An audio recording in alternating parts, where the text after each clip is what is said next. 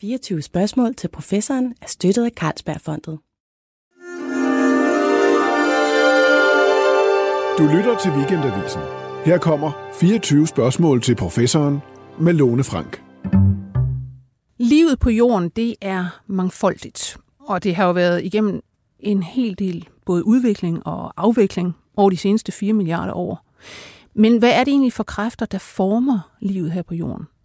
Altså umiddelbart, så vil man jo nok pege på sådan noget som, jamen altså klimaet og de næringsstoffer, der nu er forskellige steder, hvor de så kommer fra, og geologiske forhold, og måske sådan noget som altså naturkatastrofer. Øhm, men min gæst i dag, han mener faktisk, at vi skal længere ud, altså og millioner af kilometer væk, for at finde en del af forklaringen på, hvordan livet udvikler sig. Hvordan hændelser i det ydre rum påvirker os hernede, det er det, vi skal tale om i dag. Velkommen, Henrik Svensmark. Tak. Du er astrofysiker, og så er du seniorforsker ved DTU. Og i mange år har du forsket af, eller i virkningerne af det, vi kalder kosmisk stråling. Altså øh, højenergistråling, som slynges ud fra øh, stjerner og kommer hertil på forskellige måder. Og før vi går ind i, hvad det er, du øh, finder, at det har at gøre med liv på jorden, så vil jeg lige citere noget fra 1936. Fordi der fik den amerikanske østriske fysiker Victor Hess Nobelprisen. Han øh, opdagede kosmisk stråling. Og i sin forelæsning allerede dengang, der sagde han, det vil være af stor interesse at undersøge mulige effekter af kosmisk stråling på levende organismer. Øhm, hvis vi så springer frem til i dag, så er du lige kommet med en helt ny artikel, der siger, at eksploderende stjerner ude i rummet har øget indflydelse på udviklingen af livet på jorden. Meget kort. Hvad er det egentlig, I ser?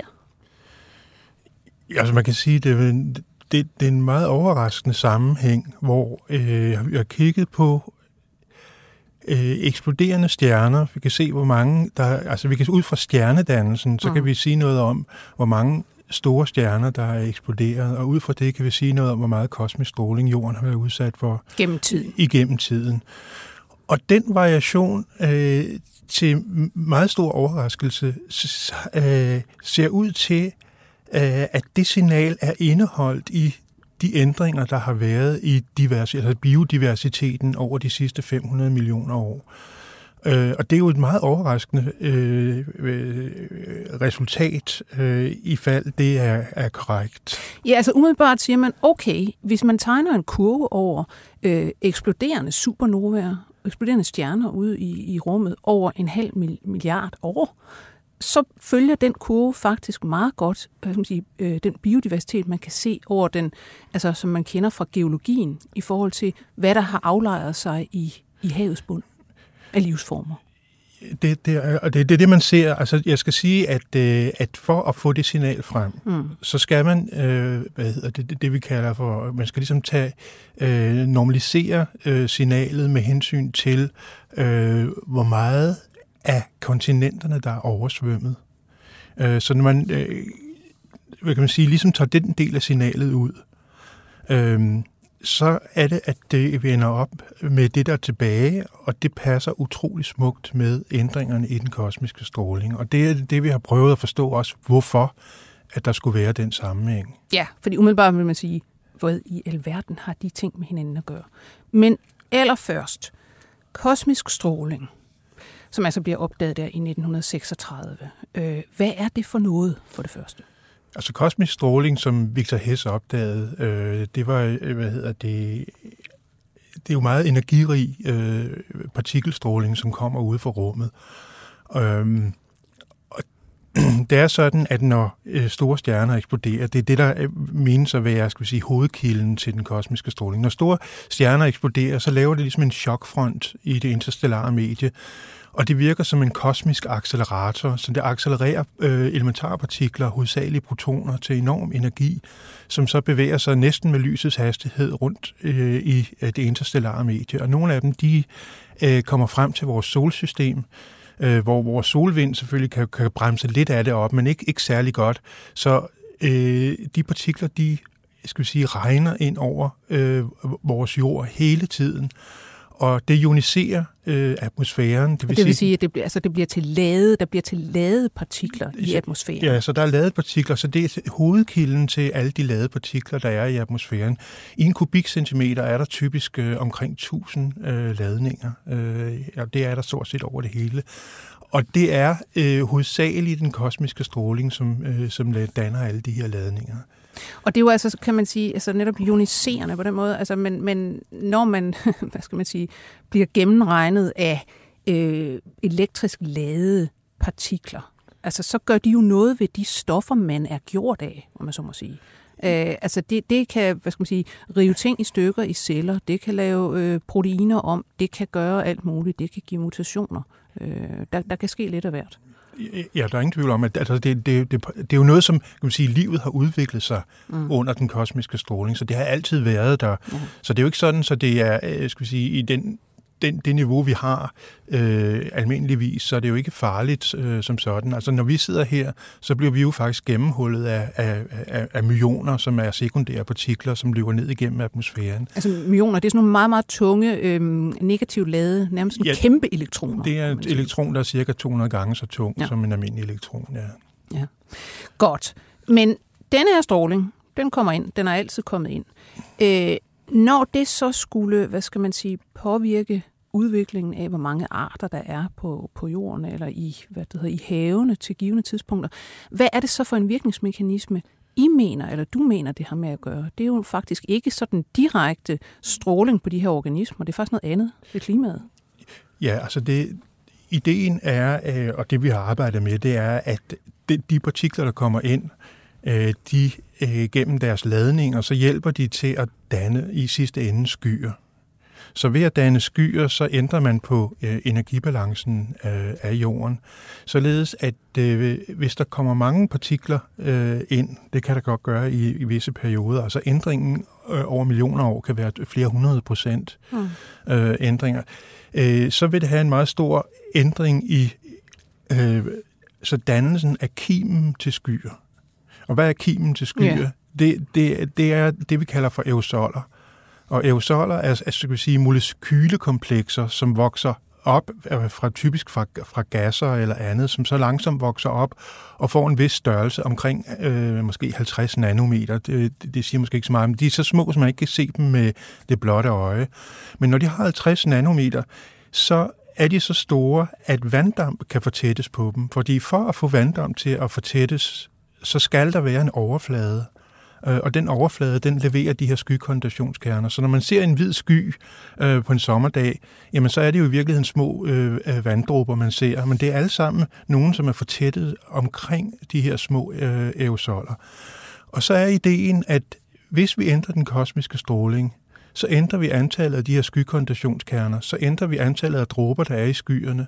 Det vil sige, at hvis der er flere dråber, så bliver de mere hvide, og hvis de er mere hvide, så tilbagekaster de mere af sollyset, øh, og derfor så bliver det koldere. Så hvis vi har meget kosmisk stråling, så får vi et koldere klima, og, øh, og omvendt, hvis der er få, øh, jamen så øh, skyerne tilbagekaster ikke helt så meget øh, hvad hedder det, sollys tilbage til rummet. Så det vil sige, at det i virkeligheden er, kan man sige, skydannelse, som I siger, jamen meget overordnet, så vil det påvirke temperaturen umiddelbart på grund af det her tilbagekastning. Og den der temperatur, vil jo så selvfølgelig, øh, hvad skal man sige, forplante sig og gøre noget med hensyn til både altså, øh, hvad det hedder, næringsstoffer og umiddelbart, hvilke organismer kan leve. Ja, Altså når vi ser på de her meget lange tidsskalaer, så er det jo klart, så, så har vi jo ikke, øh, vi har ikke målinger af skyerne, for vi ved ikke, hvordan de har varieret. Men altså, vi kan stille spørgsmålet, øh, øh hvis der er en effekt af kosmisk stråling, så vil vi forvente for eksempel, at klimaet har varieret i takt med øh, ændringer i den kosmiske stråling, altså i takt med den hmm. stjernedannelse, som der i virkeligheden har været. Ja. Og det er det, vi rent faktisk ser. Vi ser en, en uh, utrolig smuk uh, overensstemmelse, for eksempel over de sidste 500 millioner år, imellem ændringer i klimaet og ændringerne uh, hvad hedder det, i den kosmiske stråling. Godt. Øh, hvordan forholder øh, biodiversiteten sig egentlig til øh, klimaet? Altså er der mere biodiversitet, jo varmere det bliver? Jamen det er så det, at så spørgsmålet, hvorfor skulle der så være en mm. sammenhæng til biodiversiteten? Ja. Og øh, der er ideen så, at når det bliver koldere, så har man en større temperaturforskel imellem ekvator og polare områder. Det er typisk den øh, skal vi sige, temperaturforskel, der ændrer sig øh, med klimaet. Men den temperaturforskel, den har at gøre Øh, øh, med skal sige, den omrøring, der er i hele atmosfære- og oceansystemet. Så når det er koldt, så er der langt mere øh, cirkulation, og når der er mere cirkulation, så betyder det, at øh, næringsstoffer og andet, som jo kommer ud med floder og, og andet gennem regnvand og, øh, og hele det her øh, kredsløb, der er, så, så bliver det bedre fordelt øh, til øh, de hvad skal sige, biologiske systemer, altså økologiske systemer, øh, som, dem, som, øh, som der er. Så det er faktisk næringsstofcirkulation, det, det i virkeligheden handler om? Det er næringsstofcirkulation, øh, vi mm. taler om, og Altså, det er jo en gammel idé, at øh, der skulle være en sammenhæng imellem, øh, hvor meget næringsstoffer der er, og så øh, hvor mange arter der har været. Og mm. det er mm. noget, man har diskuteret meget. Og det er, ikke, det er faktisk ikke særlig åbenlyst, øh, hvordan det skulle hænge sammen. Fordi man kan godt gå ud øh, i nogle områder. Man har for eksempel gjort det i Australien, hvor man øh, har jo en meget, øh, skal vi sige... Øh, Øh, altså det er jo nærmest ørkenagtige øh, ja. tilstanden. Så kan man så prøve at give øh, gødning eller andet, så man får næringsstofferne op. Men så de planter har jo alle sammen udviklet sig under de forhold, de oprindeligt havde. Så de får det faktisk værre ved at, at give mere øh, næringsstoffer. Men det, man skal tage højde for, det er jo, at hvis næringsstofferne langsomt forøges, og vi snakker over millioner af år, så vil evolutionen jo også gå ind.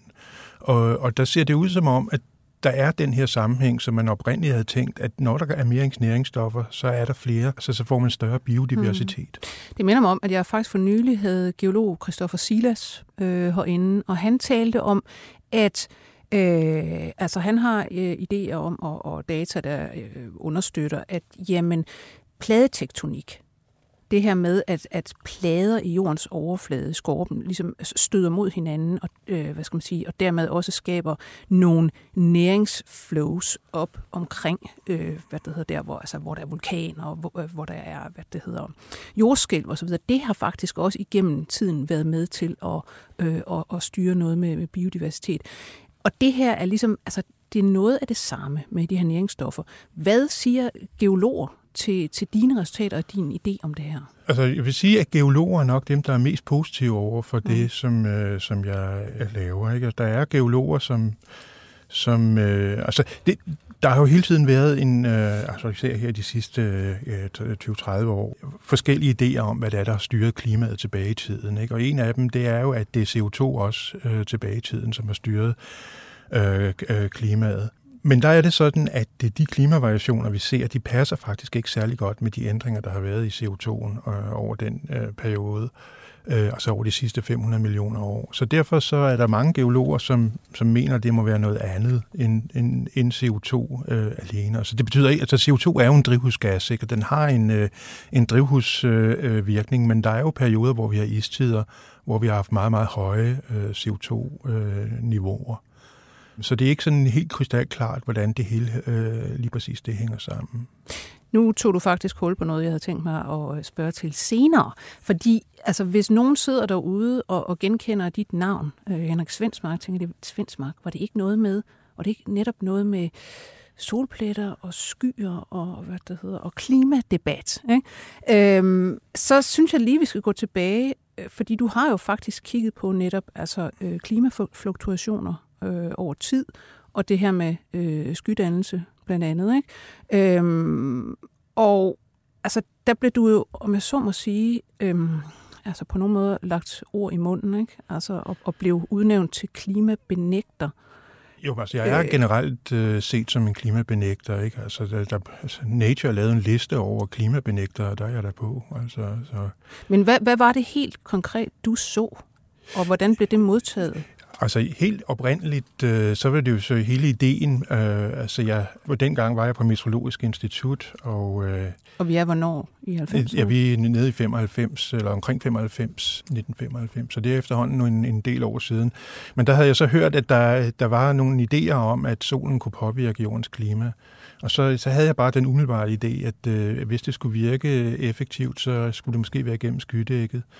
Og øh, så efter øh, nogle måneder, så øh, begyndte jeg at tage fat i nogle, øh, øh satellitdata, altså, altså observationer, og så kigge på den her 11-års variation i, øh, i solens øh, aktivitet. Og så man har de her solpletter, der kommer sådan lidt hver, hver 11 år. Øh, og det gør, det gør så også, at den kosmiske, det modellerer den kosmiske stråling, sådan, så når der er mange solpletter, så er der få kosmiske stråler. Så det er sådan den omvendte øh, korrelation. Men altså, det, det passede utrolig smukt med de øh, satellitdata. Så det var en indikation på, at der måske var en sammenhæng. Øhm, og der, det, blev, det kom så ud i, øh, i, i medierne, og det var altså, måske nok selvforskyldt, og jeg var selvfølgelig også naiv øh, på mange måder, fordi altså, indtil da havde jeg jo arbejdet en del del år på Niels Bohr Instituttet med kvantefluktuationer og andet, ikke? Altså, der var ingen, der var interesseret i det, mm. jeg lavede, og lige pludselig så... Så, så, så gik det, det. Men lad os lige tage altså, solpletter. Ja. Det er, om som siger, aktivitet øh, høj aktivitet på solen? Ja, det er magnetisk aktivitet. Altså, ja. det, det er typisk, øh, hvor øh, magnetfeltlinjer kommer ud fra solens overflade. Og mange solpletter, hvad gør det ved vores klima? Jamen, altså, altså, det der så er ideen, det er, at når der er mange solpletter, så er høj solaktivitet, så skærmer det mere mod den kosmiske stråling, og det vil sige, at der kommer øh, færre af de her partikler ind i atmosfæren. Det vil sige, at der bliver dannet færre øh, skyer. Det vil sige, at det, den kølende effekt for skyerne bliver mindre, og det bliver varmere. Og øh, det er jo noget, som, som, som vi har kunnet undersøge i, sådan i forholdsvis detaljeret, altså dengang vi havde de her idéer. Altså da vi kom frem med det, så sagde man til os, at der var ikke nogen kendt mekanisme, så det kunne ikke være rigtigt, øh, at, at det skulle fungere på den måde. Så lavede vi eksperimenter omkring 2007, hvor vi viste, at, øh, at når vi i sådan et øh, kontrolleret eksperiment puttede mere kosmisk stråling ind i, eller mere stråling ind i, jamen så lavede vi simpelthen flere af de her små øh, partikler, øh, altså de aerosoler. Så i laboratoriet kunne man sige, der, der viste I, at jamen, man producerer øh, flere skyer formentlig, øh, eller i hvert fald flere aerosoler, som så kan danne ja, øh, kernen for skydannelse, det, det var, hvis det var man jo putter stråling i. Altså det 2007, ikke, der var vi jo glade for det, men altså, de partikler, vi lavede, de var kun omkring 3 nanometer, det vil sige, de er meget, meget, meget små.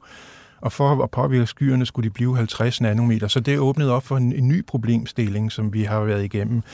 Øh, fordi så var der en del grupper, øh, også efter at det, der hedder Cloud-eksperimentet, som er et eksperiment, som foregår ved CERN, hvor der også var afprøvet nogle af de her idéer, som også fik, at man dannede en hel masse små partikler, når man puttede deres øh, beam, altså partikler ind igennem deres øh, øh, eksperiment, så kunne de se, at de dannede de her øh, aerosoler det førte til, at en del, del grupper prøvede at bruge store numeriske modeller, altså sådan nogle klimamodeller, mm. hvor de prøvede at, at putte ekstra små partikler ind, som om, at det var den kosmiske stråling, der havde lavet dem. Og så fik de det resultat, at de små partikler ligesom gik tabt, inden de øh, nåede op og kunne blive til skykontationskerner. Det vil sige, at man dannede ikke rigtig nogle flere skykontationskerner. Så det, det var umiddelbart en, en afvisning? Det er en umiddelbar afvisning, og, og hvis det er rigtigt, så vil det være øh, altså slut med ideen. Det var en god idé, men den virker simpelthen ikke så gjorde vi det, at vi tog, øh, af, fordi det er sådan, at solen laver faktisk helt naturlige eksperimenter med hele jorden en gang imellem, og det er sådan nogle eksplosioner, der sker, som hedder coronamasseudkastning, det vil sige noget plasma, der pludselig bliver smidt ud, når solen er aktiv. Og hvis det rammer jorden, så kan det samtidig gøre, at den kosmiske stråling pludselig dykker øh, over nogle timer øh, med altså helt op til 30 procent, og så, går, øh, og så mens det her plasma bevæger sig ud mellem planeterne, så, øh, så kommer det hele tilbage igen øh, over en uges tid. Og det vil sige, der har vi pludselig en, en, en hændelse, hvor at solen selv ligesom skruer ned for den kosmiske stråling og skruer op igen. Og så kan vi så kigge på, hvad sker der med skyerne? Mm. Øh, hvad sker der med aerosolerne? Og der kunne vi se et klart signal, altså øh, at skyerne de reagerer cirka fem dage efter, at der har været et minimum i, i det her plasma, der bevæger sig forbi jorden. Og de fem dage, det passer utrolig smukt med, det er den tid, det tager for de små partikler at vokse op og blive så store, så de kan påvirke skyerne. Så man kan sige, at så vi ser simpelthen øh, ud fra observationer, at det ser ud til at virke. Og vi kan også se, ved hjælp af nogle andre satellitter, kan vi se, at øh, jordens energibalance, den ændrer sig øh, med det, som vi vil regne med øh, under de her hændelser. Øh, så mm. vi har både eksperimenter, og, øh, og vi har... Vi har øh, Som i hvert fald peger på, at, at øh, hvad det hedder, kosmisk stråling øh, hvad skal man sige, har en umiddelbar effekt på skydannelse. Ja, altså den har en effekt i hvert fald. Der, altså der, der havde vi så det, at, at det virkede på de små partikler, mm. men vi havde jo ikke løst, at det skulle komme op og, og påvirke de store partikler. Og det brugte vi faktisk øh, næsten fem år på at, at, at løse, hvordan øh, det foregik. Øh, og det var, øh, det var meget en intens periode øh, på den måde, at vi havde en helt forkert teori, mm. og den brugte vi et par år på at afvise. Øh, men så fandt vi til sidst ud af, at den kosmiske stråling, den hjælper rent faktisk også de her partikler med at vokse hurtigere. Øh, og det kunne vi vise eksperimentelt, så det gjorde vi i 2017, øh, fik vi det papir publiceret. Så derfor så ser det ud som om, at vi har nu en, øh, altså en teori, der virker hele vejen op til skykondensationskernerne. Så har vi observationer, der tyder på, at øh, når der er ændringer i øh, den kosmiske stråling, jamen, så får vi en ændring i skyernes øh, egenskaber. Mm. Øhm, så man kan sige, at der er en konsistens i det. Ja. Men, det, men derfra øh, og så til, øh, hvad skal man sige, at sige, jamen det er så det, der forklarer, hvad skal man sige, overordnet øh, klimaforandringerne over de seneste 150 år. Er det det, I gør, eller gør I faktisk ikke det? Nej, altså, det, øh, altså det, jeg prøver at undgå alt det der den sidste 100 års tid der, fordi det, det er så kontroversielt, øh, hvis man siger noget inden for det. Men det er sådan, Øh, Øh, altså CO2 er en drivhusgas, det har haft en opvarmning. Der, hvor at øh, tingene skiller, det er øh, skal vi sige, det, der hedder feedback-mekanismerne. Altså det vil sige, øh, når man har en opvarmning for CO2, øh, sker der så det, at fordi det varmer op, kommer der så færre skyer, det vil sige, der kommer sådan en ekstra opvarmning fra det. Øh, fordi den direkte effekt af CO2 er omkring 1,3 grader, øh, hvis du fordobler CO2. Øh, men når man øh, kigger på de her klimamodeller, så er en, det meste af den temperaturstigning, når man snakker om mellem 2 og 3 grader, øh, så er det jo fordi, man forestiller sig, at, øh, at det er mindre skyet i fremtiden. Og, og, og måske også, at der er mere vanddamp, så der er mere øh, altså indirekte effekter. Øh. Og lige præcis de to ting, altså vanddamp og altså sige, vand i atmosfæren i form af skyer, er øh, et, øh, et, et mere eller mindre uløst problem. Altså det er det, som klimamodellerne ikke kan, øh, kan øh, hvad skal vi sige, øh, håndtere. Og det er ikke, fordi de, de ikke vil, og, men det er, fordi det er svært. Hmm. Men altså, øh, lad os gå tilbage til det her med, med livet. Fordi nu har I jo faktisk, som du siger, I har øh, god evidens for, at der er altså øh, sammenhæng med kosmisk stråling, og øh, skydannelse, og specielt over hvad skal man sige, lange tidsperioder. Øh, og I kan også se, øh, altså fordi I har med hensyn til liv øh, og, og hvad skal man sige, diversitet og så videre, der har I jo også støtte fra altså noget med organisk materiale i, i sedimenter. Øh, over flere milliarder år, ikke? Jo, det er rigtigt. Altså det, jeg synes, den seneste artikel, den bygger jo på alt det tidligere øh, arbejde, og oprindeligt så havde jeg lavet en stor artikel med det hele i, men det blev åbenbart for meget, så jeg delte den op i to, øh, og den, den artikel, som skal vi sige, kommer øh, før det med de biodiversiteten, den omhandler, at, at mængden af organisk materiale i sedimenter, det følger øh, den kosmiske stråling over... Altså aflejringer, det, ja, hvor altså, man har haft hav. Ja, altså aflejringer. Øh, at der er sådan noget organisk materiale i, og øh, de ændringer, der har været i det gennem tiden, det følger den kosmiske trone og stjernedannelsen øh, over øh, ja, faktisk øh, næsten 4 milliarder år. Øhm, og i, man kan se det i sådan en forholdsvis høj detalje øh, over de sidste 500 millioner år. Og det, det i sig selv, øh, altså jeg synes, det er utrolig øh, interessant. Så kan man spørge, hvorfor er der organisk materiale i øh, de her sedimenter? Og det har jo at gøre med, altså ideen er igen, at når, når det er koldere, så får vi mere næringsstoffer. Når vi får mere næringsstoffer, så kan vi få en større øh, øh, biomasse øh, i havet. Det vil sige, at der kommer mere sedimenter. Og de sedimenter, der kommer ud, det er jo organiske sedimenter. Det vil sige, at den fraktion af organiske sedimenter, øh, den bliver så større, øh, hvis der er kommet flere næringsstoffer til. Øh, og det er det, vi kan se. Så, så, så øh, Altså det overraskende er jo, at der er den her overensstemmelse over så, øh, over så øh, lange perioder. Ja. Øhm, og det, som jeg så, altså, jeg sige, det, det, det var så ideen, at det har at gøre med de her næringsstoffer. Så har jeg så fundet, at der var nogle geologer, der har kigget på øh, nogle sedimenter, som her, det her pyrite, som er, man kalder det også for nargul. Mm. Øhm, men det er i øh, typisk i, i, i, hvad hedder det, sådan noget meget mørkt, øh, hvad hedder shale, hvad det vil, det er, oh, skifer, det er sådan nogle ja, skiferlag, ja, ja, skiferlag, ja. Ikke? Der, er, der er der sådan nogle, øh, skal vi sige, øh, krystaller af det her øh, nargul. nargul. Og i det nargul, der kan man så finde nogle, øh, hvad hedder det, forskellige øh, sporelementer. Og nogle af de sporelementer, det er dem, som livet godt kan lide. Og ved at måle, øh, hvor meget der er af de her sporelementer, så siger det noget om, hvor mange næringsstoffer, der har været i havet. Og når man kigger på det, så passer det set, øh, meget smukt med også med supernova-ændringerne øh, over den periode. Så man har, så har ligesom et uafhængigt mål, som, som, som, som passer med den idé. Men der er en meget spændende ting omkring øh, det med at begrave øh, organisk materiale, fordi øh, når vi har øh, fotosyntese, så er det sådan, at... Det er altså planter øh, med grønkorn, der simpelthen fanger øh, CO2 og fanger lysenergi eller solenergi, øh, og så laver øh, organisk materiale ud af det. Ja, det laver altså sukkerstof. Glukose, ja. ja. Øhm, så det er simpelthen CO2 og vand, ikke? og så lidt lys. Så, øh, og det, det, det er fotosyntesen. Men der er det sådan, at, øh, at hvis det biologiske materiale ikke bliver begravet, øh, så vil reaktionen gå den anden vej igen og bare blive til CO2 og vand. Øhm, det, det vi skal sige, det er jo, at når vi har fotosyntese, så, så frigør vi ilt. Mm. Øhm, det er det, vi alle sammen lever af faktisk, ja, at planterne det, laver det her. Ja, og, og hvis, hvis øh, det ikke bliver begravet, jamen så vil reaktionen gå den anden vej, og ilten forsvinde igen.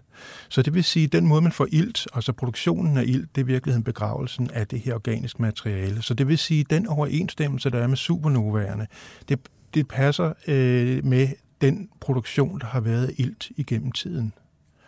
Øh, og ilt, øh, det ved vi jo, det er jo sådan set grundlaget for alt komplekst liv. Mm. Øh, så lige pludselig så har vi en forbindelse også mellem supernovaerne øh, og øh, skal vi sige, livet.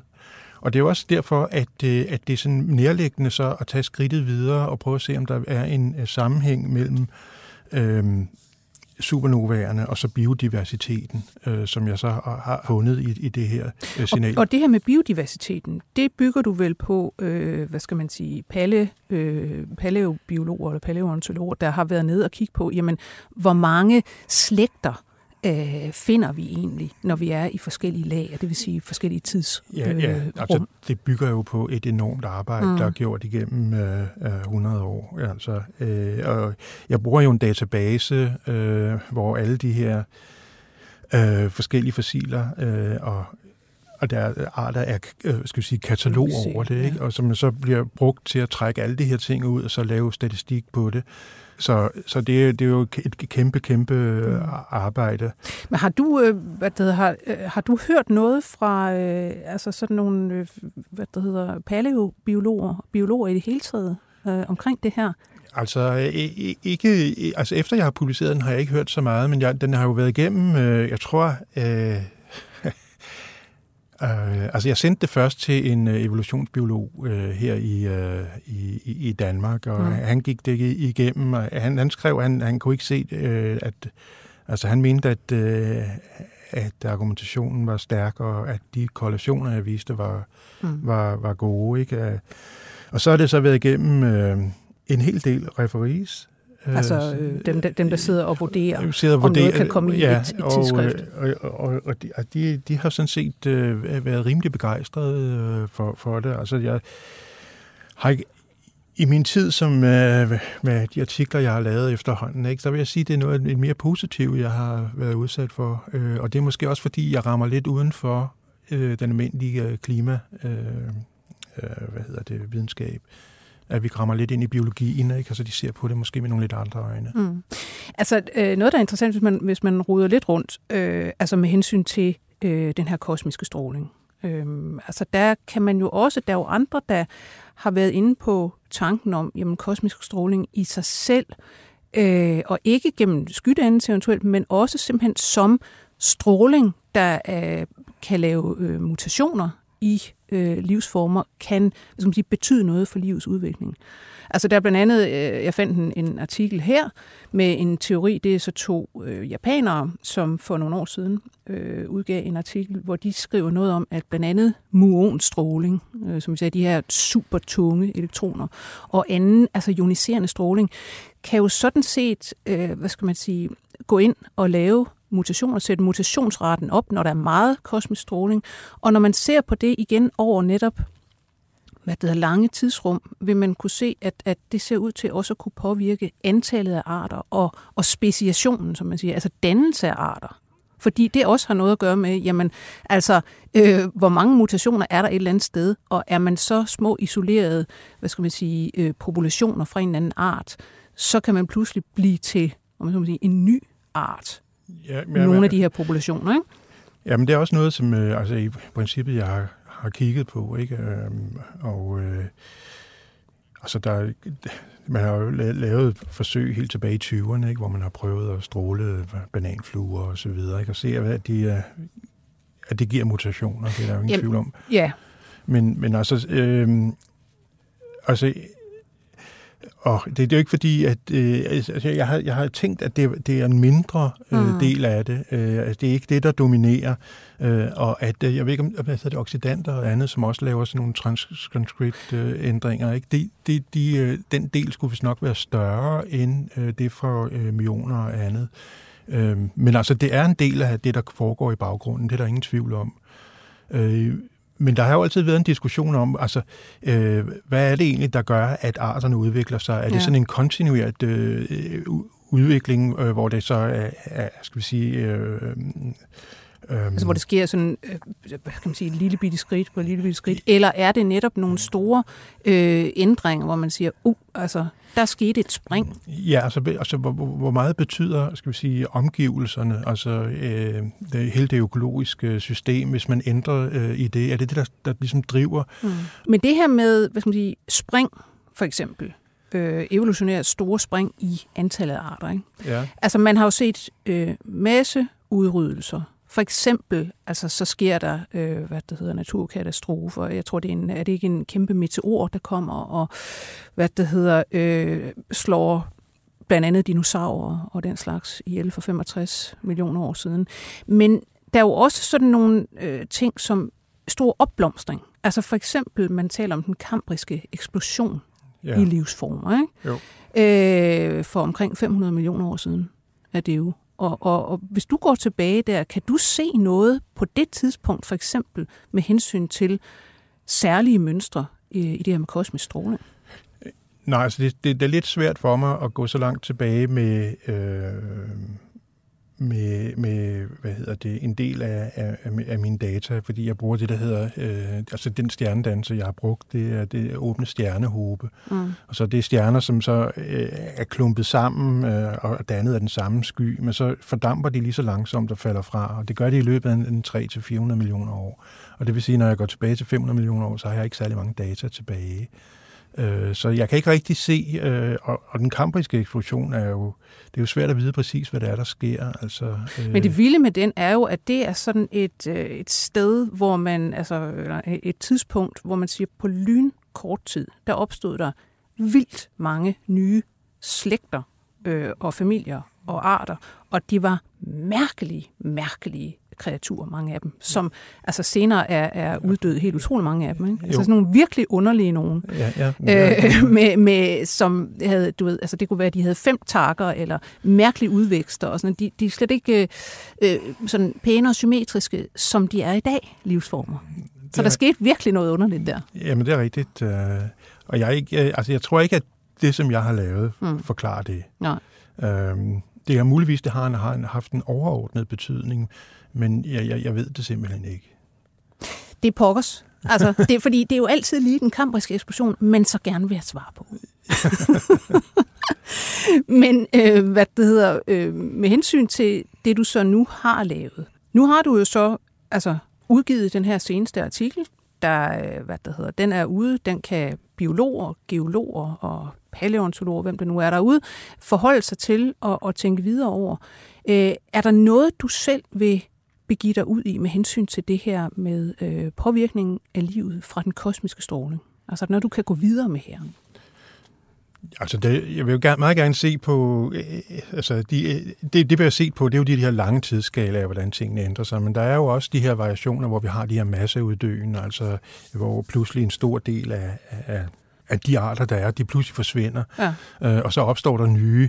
Og, og de variationer, det, at det, at det, det kunne være interessant at kigge øh, nærmere og se, om der er et eller andet form for, altså en forståelse, øh, der kan findes øh, i, i noget af det. Og om der er det, det ved jeg jo simpelthen ikke. Men vil du alliere dig med, med, med nogen fra altså enten den geologiske eller biologiske verden? Eller er det simpelthen noget, du, du selv ligger og roder med? med hensyn altså, jeg øh, arbejder jo meget øh, øh, selv med, ja. med de her ting. Det, det er rigtigt. Men altså, hvis der var nogen, der gerne ville være med, så er de selvfølgelig altid velkomne. Altså, så det er ikke, det er ikke, for, det er ikke fordi, at... Øh, men det, altså man kan sige, at de ting, jeg har lavet, har jeg jo øh, på grund af den oprindelige...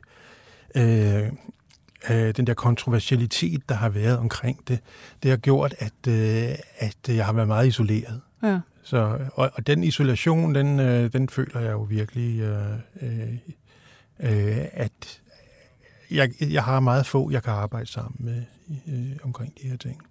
Men kan du så egentlig sige, at, at hvad skal man sige, din, din seneste artikel her, eller de artikler, der har med øh, livets udvikling øh, at gøre, egentlig er en form for, også har jeg nær sagt, en, en invitation til, altså prøv lige at se, det her er altså en, hvad skal man sige, en øh, ganske legitim, meget interessant forskning. Det har ikke bare noget med, øh, du ved, vores klimadebat at gøre, det har simpelthen noget at gøre med forståelse af fluktuationer øh, over meget, meget store tidsrum. Altså, det, jeg håber jo, at det, at det vil afstedkomme interesse. Det er jo klart, det er jo derfor, man gør det, ikke? Øh, men altså, på nogle måder ikke, så kan man forestille sig, at uh, astrofysikerne ikke, de tænker, at det, der, det, det er nærmest biologi, og biologerne tænker, at der er for meget astrofysik i det. Og, og det kommer ligesom ind fra siden, altså det sætter sig måske lidt imellem nogle stole, eller, ja, det, så de, de skal ligesom prøve at finde ud af, Øh, altså, de skal have en interesse i at prøve at forstå det øh, dybere. Jeg, jeg er spændt på at se, hvad der kommer ud af det, fordi hvis det er rigtigt, så, mm. er, det, så er det jo rimelig fantastisk, øh, øh, fantastiske sammenhæng.